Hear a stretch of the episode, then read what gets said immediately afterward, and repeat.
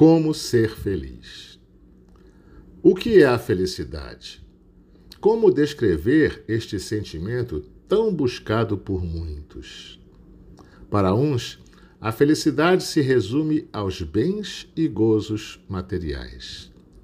Para outros, ela é a paz de uma consciência tranquila. E para uma pequena parcela da humanidade, a felicidade é a comunhão com Deus.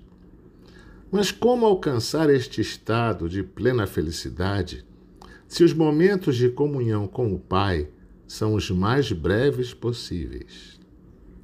Como alcançar o estado contemplativo feliz se a vida nos impele à labuta diária, arraigando-nos a matéria?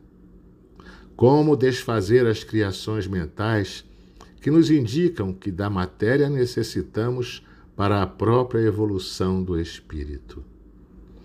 Não se trata de viver isolado do mundo em meditação absoluta para a plena comunhão com o divino.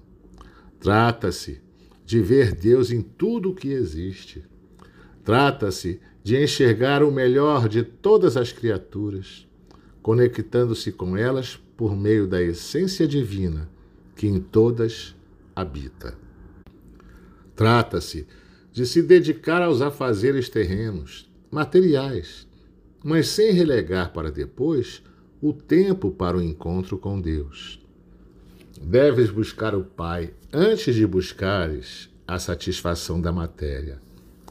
Deves estar em sintonia com o Espírito Eterno constantemente, para que a tua vida material seja um reflexo da presença do Pai em ti. Deves te ater aos teus atos, pensamentos e sentimentos, para que a tua conexão com Deus não se rompa e sejas um joguete da matéria, iludido pelas criações coletivas.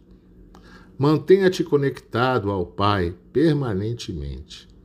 E sempre que sentires que esta conexão está a se enfraquecer, centra-te no teu centro crístico e entra em meditação para te reequilibrares e avivares a conexão da tua mente com o divino.